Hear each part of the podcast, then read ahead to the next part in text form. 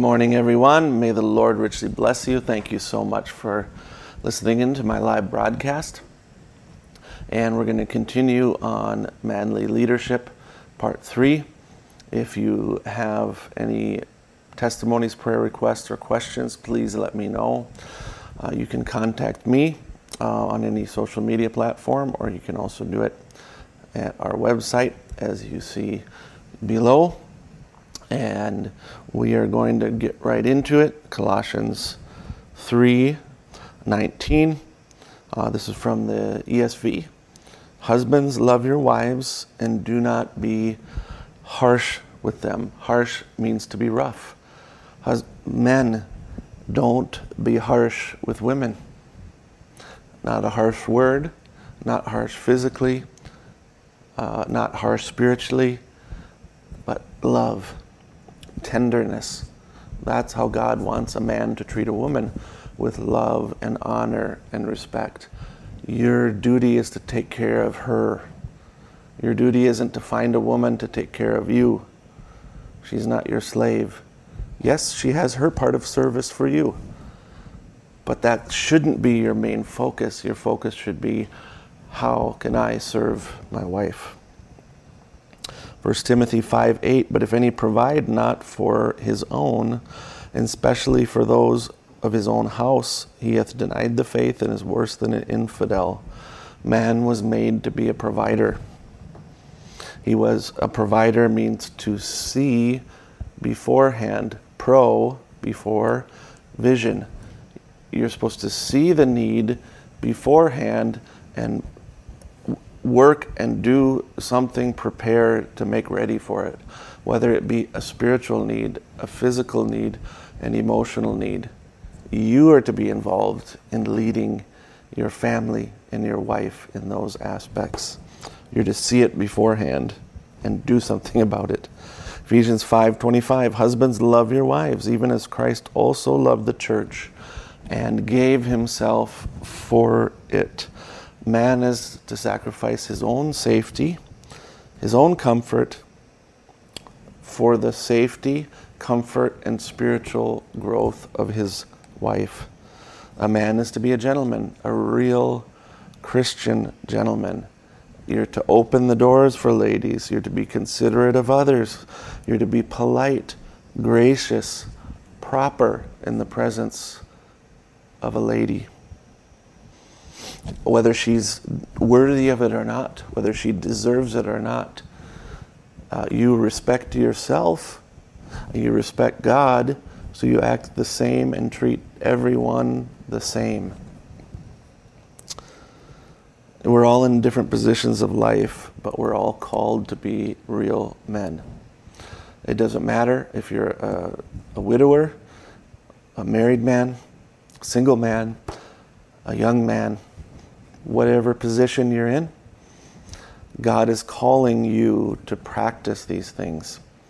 And there's no exception to that.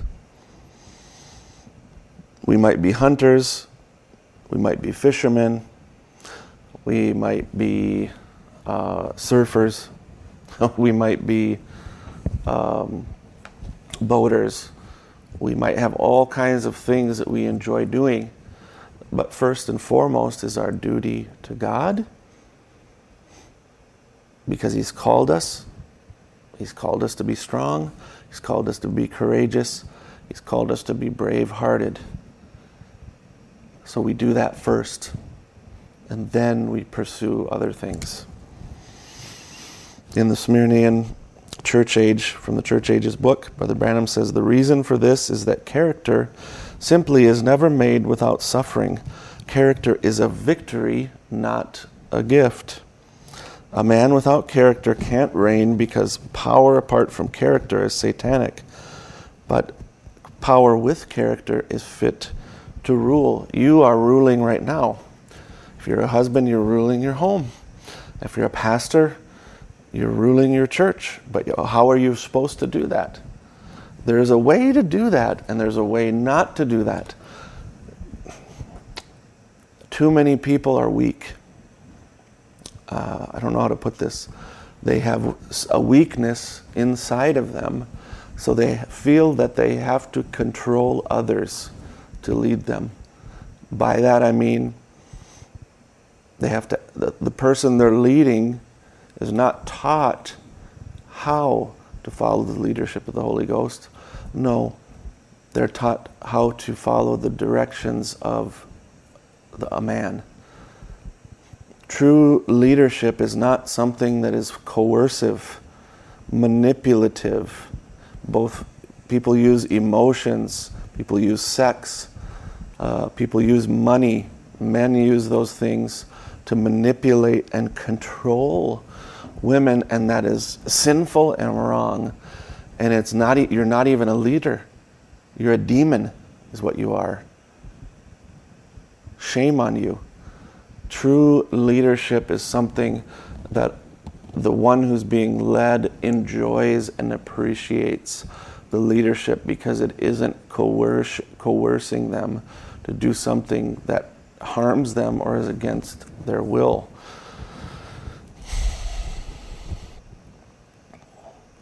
Power without character is satanic. L- leadership without character is satanic. But true leadership, true leadership comes with someone that has character. So that's a major foundation of leadership. The, one of the first foundations of leadership is character, godly character that follows the scripture.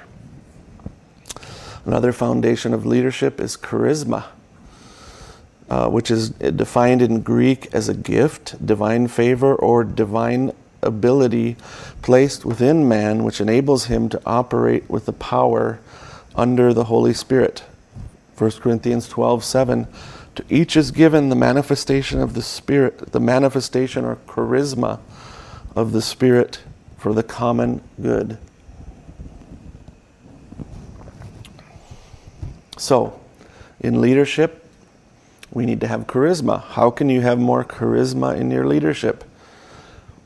It starts with this by thinking less about yourself and more about how you can serve and help others. That is true charisma. Charisma is not having some kind of uh, manipulative and controlling and magnetic personality. No. C- true charisma says, How can I serve others? You know, the manifestation of the Spirit, the charisma of the Spirit is given for the edification of the body of Christ. So take that into the natural in your home.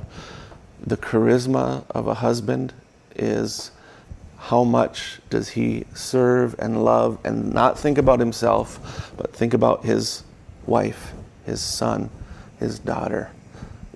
People are attracted to other people and want to follow the leadership of other people when they think about others when they think about will they enjoy this? Will they appreciate that? How can I do things that would be a blessing to them? How can we participate together in something that we can both enjoy?